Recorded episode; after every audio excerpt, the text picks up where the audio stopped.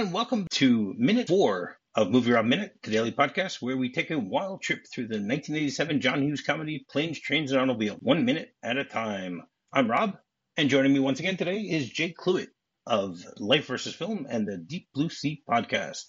Welcome back again to the show, Jay.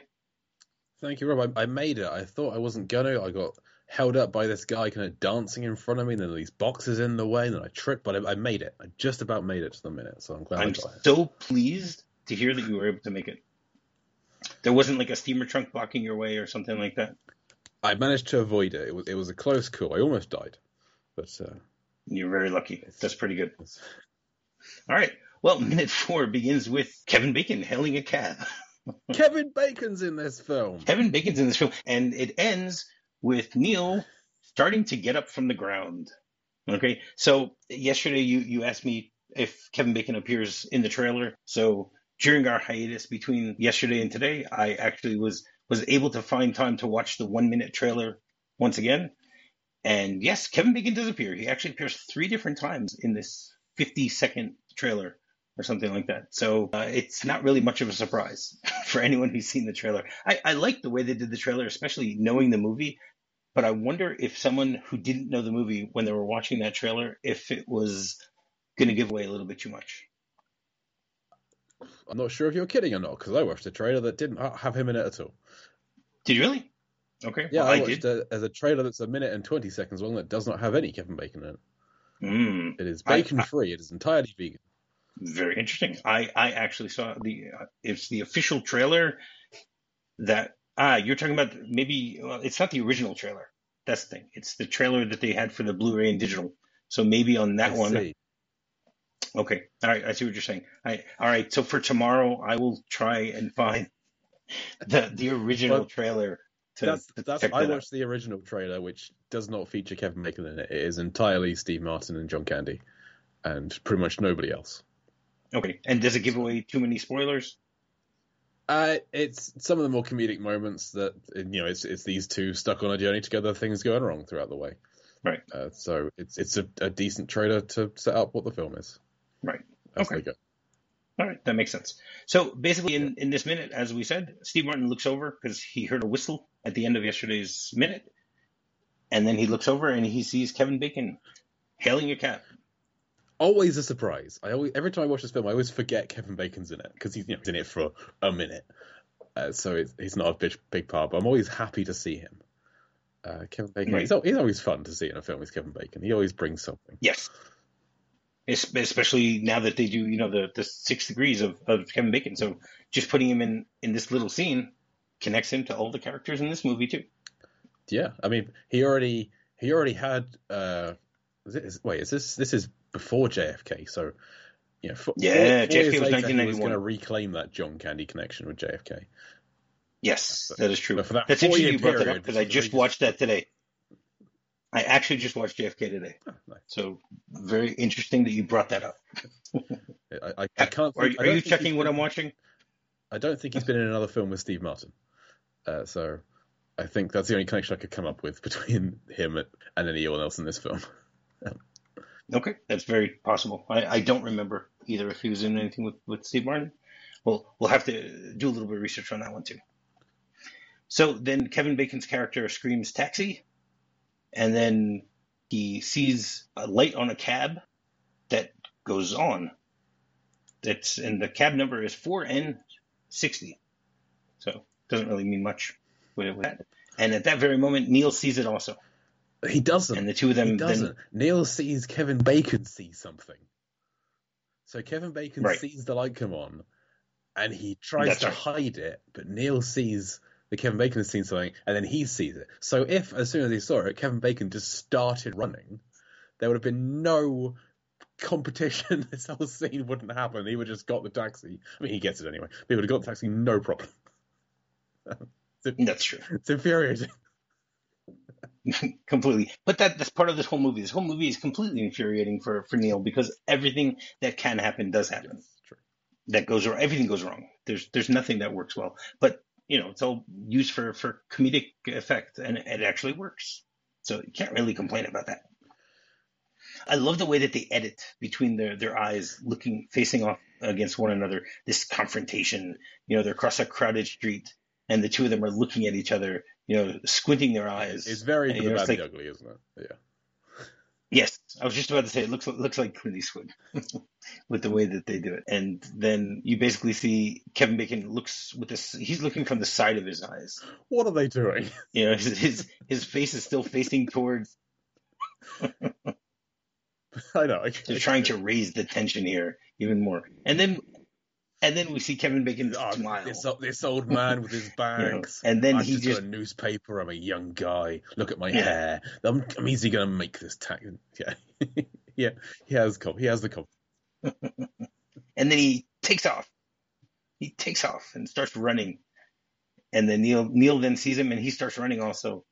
And then we, we see, as you just mentioned, Kevin Bacon's running down the street, trying to sort of avoid people, but it's funny because he's he's avoiding people that aren't there. Yeah. You know, he's like shuffling back and forth, but there's no one really in front of him each time. That he's he's you know, it's as if he's he's a football running back, you know, carrying the ball and trying to avoid all the players on the other team, Yeah, he's But got, there's- got the there's no players in front of Yeah, him there's, there's no one in he's- way. moving back and forth. exactly. Whereas you know, Neil's on the other side of the road. And he's- he he's got his has- newspaper. He's just kind of on the uh, the outside of or the in, the inside of the curb. Uh, so he has a clear run up until the guy dancing, basically. Yeah, which, which which is really funny. Also, the way we get there. First, of all, I, I love the fact that he's carrying. You know, he's got his briefcase in one hand and he's got his his garment bag in the other. You know, and then then he bumps into this guy who's sort of dancing as he's going by, and I'm not sure if he's the guy's trying to moonwalk. You you'd think that he would have like a Walkman on or something like that because it looks like he's listening to music as with Yeah, he's moving to the rhythm. I, I- feel like they're the way that to say he's that he, he's in a rush the other direction. They just kind of got stuck in each other, and neither one forgets to stop running. Well, they both forget to stop running. They just stand in place, still running. Uh, it's absurd. Yeah. So I I, I want to I want to just mention the fact that when when he bumps into this guy, so he's uh, Steve Martin is passing a building known as the Dillon Dillon Read Building, which is at 535 Madison. We actually can see the number 535 Madison. So it's it's right on Madison at 54th Street. So once again, somehow we've jumped now to 54th Street. So it, it jumps around. This is a building that was that's 37 floors high. It was built in 1982 and it has all these different office buildings. And when I went to their website, they they have their there's a fitness center and they have a locker room and they have all these different conference rooms and stuff like that. So it was, it, and you can choose between the two type of styles that you want your office to look like. It, it was it was pretty cool looking at it. So it's it's a pretty I guess it's a pretty famous building. I think it I think also it, it like won awards for its architectural structure or something like that. Then we get to see Kevin Bacon on the other side of the street running. Now, did you notice the fact that that Kevin Bacon is running always from right to left on the screen, and Neil is running from they're both they're, left they're to just trying to establish different sides of the road. I think as well. There, yeah. yeah, yeah, completely. No, no, but but it's just it's it's fun to to look at that. And did did you notice Kevin Bacon's shoes? I, I didn't. I, I was more obsessed with the way that Steve Martin is running, which we'll get to soon. But tell me about about Kevin Bacon's shoes. we haven't gotten there yet. No, they, it looks like he's wearing slippers. Okay, so It doesn't look like he's wearing, you know, he's not in running wasn't shoes or anything like that. today. That makes sense. Uh, but That's true. Is That's this true. supposed to be? It's been a long time since I saw she's having a baby. Uh, is this supposed to be his character from that? Do you think like the the, the John Hughes Kevin Bacon No, connection? no, because I think I don't think so because I think that that also takes place in Chicago. is John? Hughes film. Does it take place in New York? I, don't- I don't remember. I don't. I, I think it takes place in Chicago, so Okay. I don't think it's the same character. And then we see as Neil is running down the, the street, he he goes under an awning that says Hotel Elysee Lazur Restaurant. Okay, so I went and looked that up. So that is located at 60 East, East 54th Street. So it's on the same street as the Dillon Read building. It's at 60 East 54th Street, right between Madison and Park. So it is in that general area. It's got the right thing. It was a restaurant that was opened in 1926, and it's actually the entire building. It's also a hotel. And this is a hotel that Tennessee Williams lived in for 15 years. And he actually died while he was he was writing in in his room in that thing. He died in the in the Sunset Suite in February of 1983. Then I, I also saw a little anecdote about it. I mean, they they loved having him in as as a patron or as a tenant or a client. I don't know how what what you would call. You know, they loved having him in the hotel. I guess it was good for business that people knew that Tennessee Williams was living there. And there's a story that once one of the uh, a woman who was staying there came to the front desk and complained at five o'clock in the morning that there's someone in the next room that's constantly making noise of a typewriter, and that she wanted them to go tell him to stop. And because the, the desk clerk knew that we're dealing with Tennessee Williams, he basically said, "All right, we're going to give you a better, we're yeah. going to give you an upgrade," instead of trying to to figure out how they're going to talk to Tennessee Williams to get him to stop doing it. This this building, this hotel also had a five day party for President Truman after Truman beat Dewey in 1948. That was thrown by Tallulah Bankhead, who was a famous actress in the 40s. I know her from the, the movie Lifeboat, yep. the Alfred Hitchcock movie Lifeboat, which wonderful film. You know, a film that yes, I, yes, completely. I'd love Hitchcock to see hated her. Lifeboat minute, Hitchcock, uh, but I, am not sure what they talk about. it's not a very that's true. Well, there is there is a lot to talk about, but the, the scenery know, doesn't change that, uh, it would, yeah. I, I still always think about. Do you, do you know from that movie about uh, how much Hitchcock hated Tallulah Bankhead? Bank, Bankhead. Uh, what did she do? Did she just exist as a woman? Which was all Hitchcock needed to hate people, I think. no. Apparently, apparently she was always filming without any underwear. I think he'd like that. And you know, these all of these all of these characters are sitting in this on the set in a boat that's that's sitting in a very large tank of water. And they mentioned it to Hitchcock, and Hitchcock said, "Well, I don't know if this is something that should be dealt with by the costume department, the makeup department, or the hairdressing." what a delightful human being he was. and she actually caught pneumonia while they were making the movie because she was was in the water too, off, too much, I guess. It turns out, yeah. yeah. And then he he gave her a he gave her a dog at the end of filming, who he had already named Hitchcock. He told her, "Here, here's a dog named Hitchcock." she kicked it out of a window.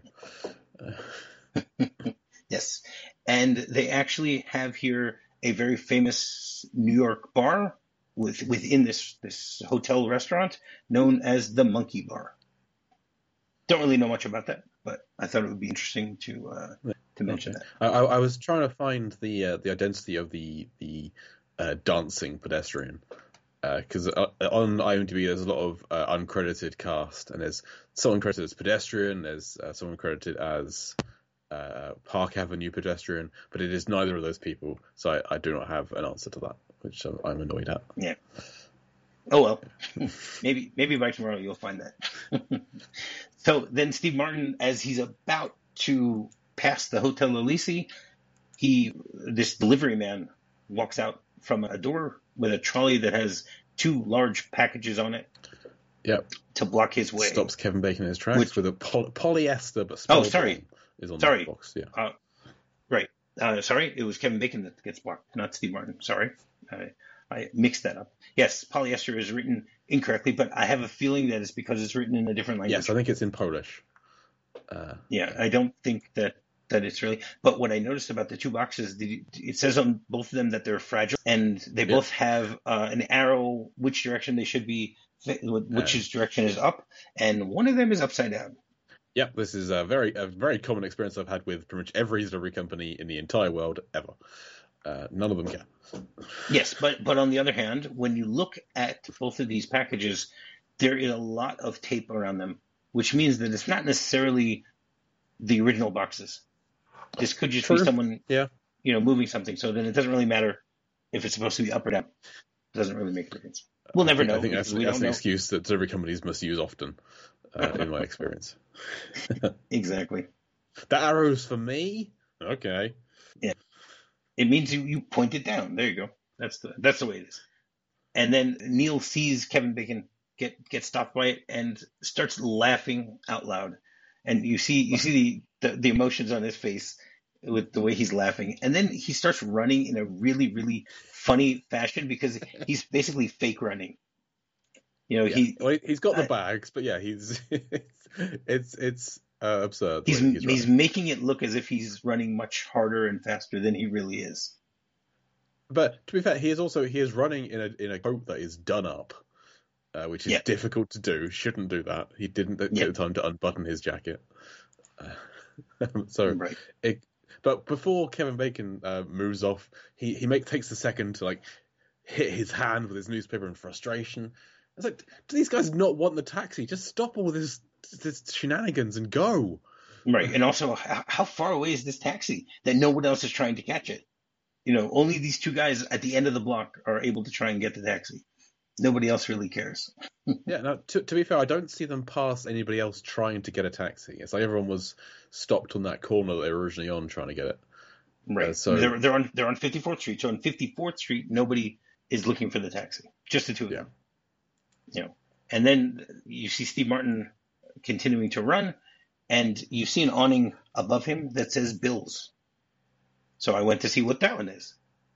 And that is another famous restaurant. It's known as Bill's Townhouse Restaurant, which is located at 57 East 54th Street. So again, he's running down the, the, the numbers are running down as opposed to him, you know, going, I, I guess you say he's going downtown instead of uptown because the numbers, uh, the Hotel Elysee was at 60 and this is at 57. So I looked up what this is and I was shocked to see how famous this restaurant is.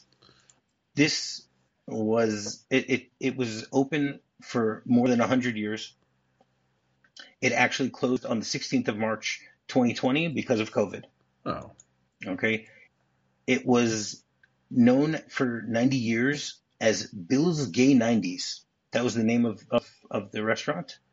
Okay. That actually closed in 2012 because they, they weren't able to renegotiate the lease. They had a lease for 90 years and whoever the owner was decided in 2012 that he didn't want to renew their lease. They ended up filing for bankruptcy. Someone bought it up and they, they changed the name to Bill's Food and Drink and that was from 2013 to 2016, and then it became Bill's New York from 2016 to 2020. Okay, this is a restaurant that was known for displaying a lot of boxing mementos throughout the, the bar and the restaurant. Okay, it was opened in 1924, so I was wrong. It's not 100 years. It only was open for a total of 96 years, I guess. And it was a speakeasy.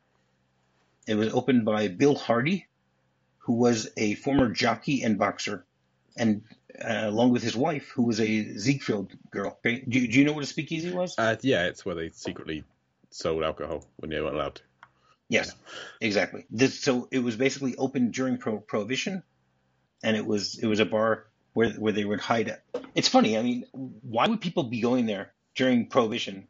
Like, what? what you call it a speakeasy? I, I don't know the answer to this.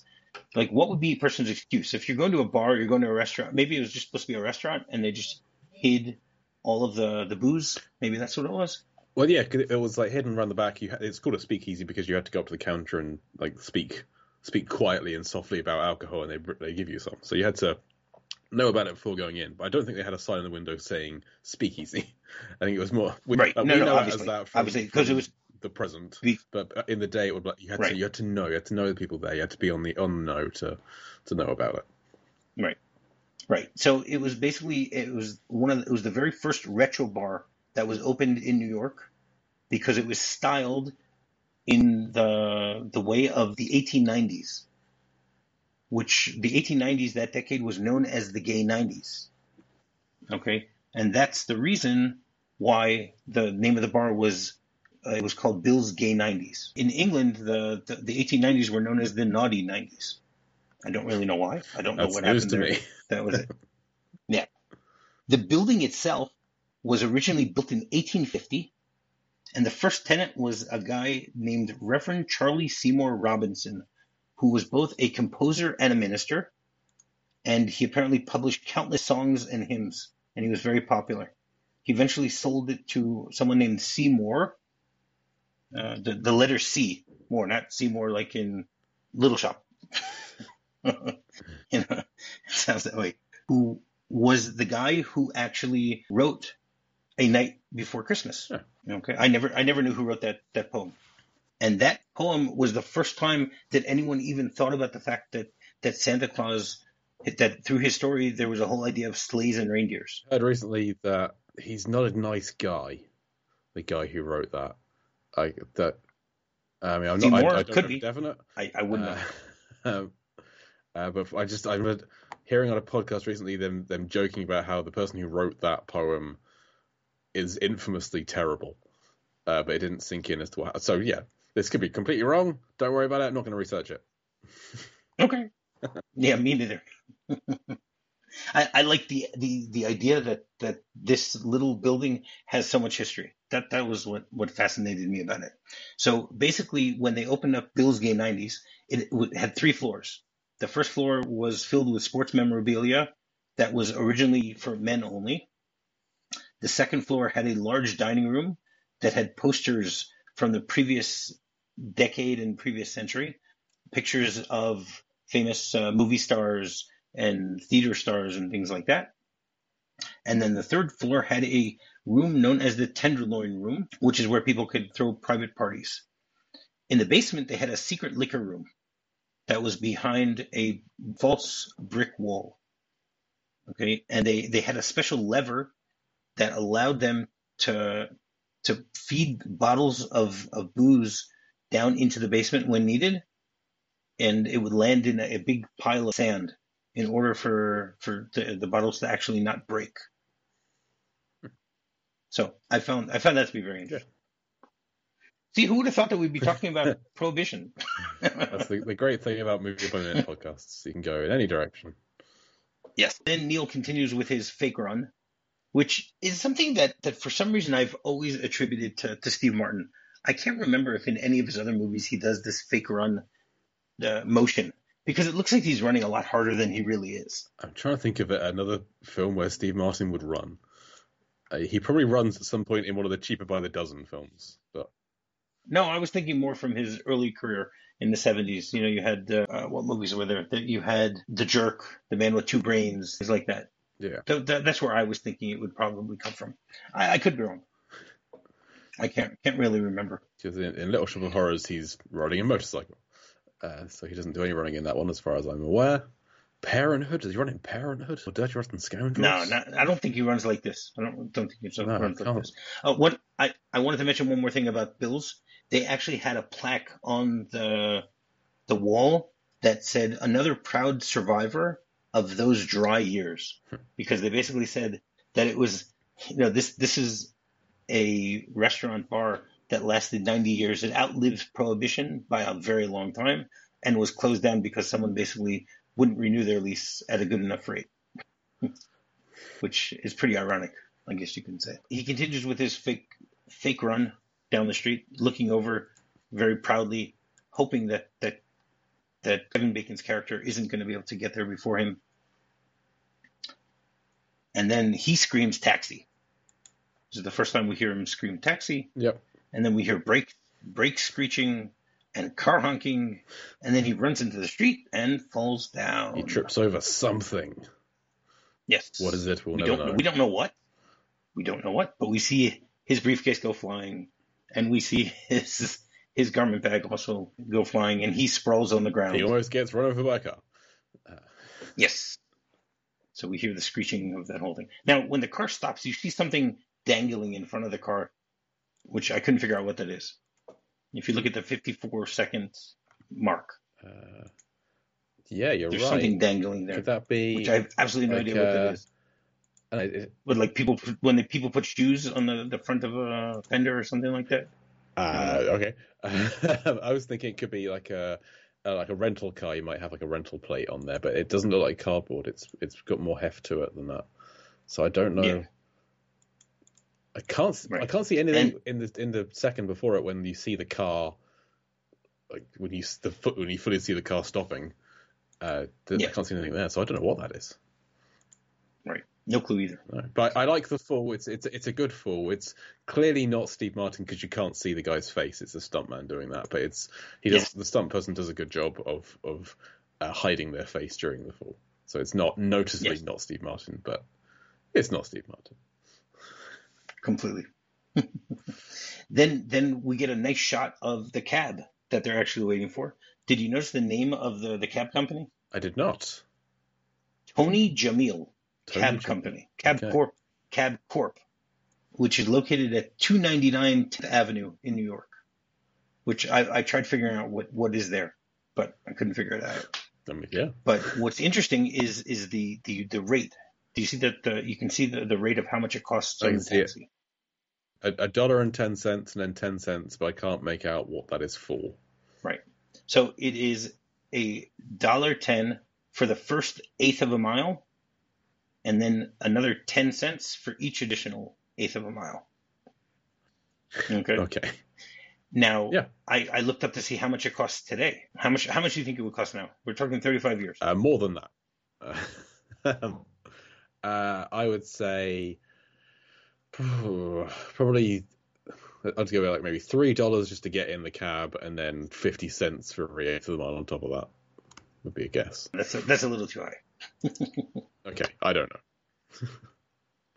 So, so it's a two dollars and fifty cent initial charge, and then fifty cents for every fifth of a mile. If if they're Okay, well that's not a million miles off of what I said. No, I it's said not. three It's dollars. It's Yeah, two okay. fifty, and then every fifty cents. 50 cents for, for every fifth of a mile when traveling over 12 miles an hour, or for every 60 seconds in slow traffic, or when the vehicle is stopped. So, Yeah, that, that's if you get a taxi in the UK, they, they I think it's like every quarter of a mile and every minute it goes up a little bit. yeah. Now, do, Uh, do but I have they no do they allow you do they allow you in in the UK to negotiate a rate with the driver, or you're not allowed? I mean, you, pro- you probably can. Uh, it, from what whenever it's been a long time since I've got in a taxi, uh, but in the past I, I'm not good at haggling. I don't enjoy haggling, so I, I tend to I like to assume that the rate I'm being charged is how much the thing costs. So I don't like to, to barter with it all, which is uh, it's, that's not common. Most people tend to haggle in this country, but I'm I'm more like, no, charge me what it is, and I'll pay what it is. Uh, Right. like this whole like Okay, that I understand. Now, for me personally, whenever I would go and eh, and I would take a cab, so I would know more or less how much I should be paying for for this price. And I will always try and negotiate a rate because when I'm in a taxi where the meter is running, I feel that the driver doesn't necessarily go the right way and goes a little slower in order to to get things to to go up a little higher. So Well, uh, taxis in the UK do not go slower. They are, Yeah. if, if you're a cyclist like me, they are the things you need to watch out for. Right. And then we see Kevin Bacon show up at the taxi. He then takes, thankfully, he has that newspaper with him that he's able to, to tap on the car and basically tell the driver to let me You're in. mine! Haha. Yes. Exactly. Neil looks up, completely defeated, and then the minute ends. Yep, that's it. Yeah. So, you have anything else you want to say about this minute? No, we covered it all. Yeah. All right. Great. So, well, why don't we go for another off the beaten track? So, as I said, we have the segment called Off the Beaten Track, where either my guest or myself will tell a short or perhaps long story about some kind of travel adventure or misadventure that either of us have experienced. So, if you got another one, Jay, I do. I. I am a runner uh, because I like running. It's uh, I'm not a very good runner, not a very fast runner, but I like running. And whenever we go away on, on vacation or traveling anywhere, I like to go running whilst we're there. So I've I've run in Iceland, I've run in uh, in Scotland as well. A lot of running 'cause we we tend to go there a lot. Running Cornwall. But when we were we were in Scotland, uh, not this past year, but the year before, we stayed somewhere right in the middle of nowhere, and we had had our dogs with us. Took my my bigger dog out for a run, and we were near a farm, and it turned out the farm that we were near had had an entire herd of sheep escape, Oh, wow. uh, and was and it was all like uh, country lanes and things. And as we were running, we encountered this herd of sheep and ended up herding it for about a mile because they were just running away from me and my dog Wow.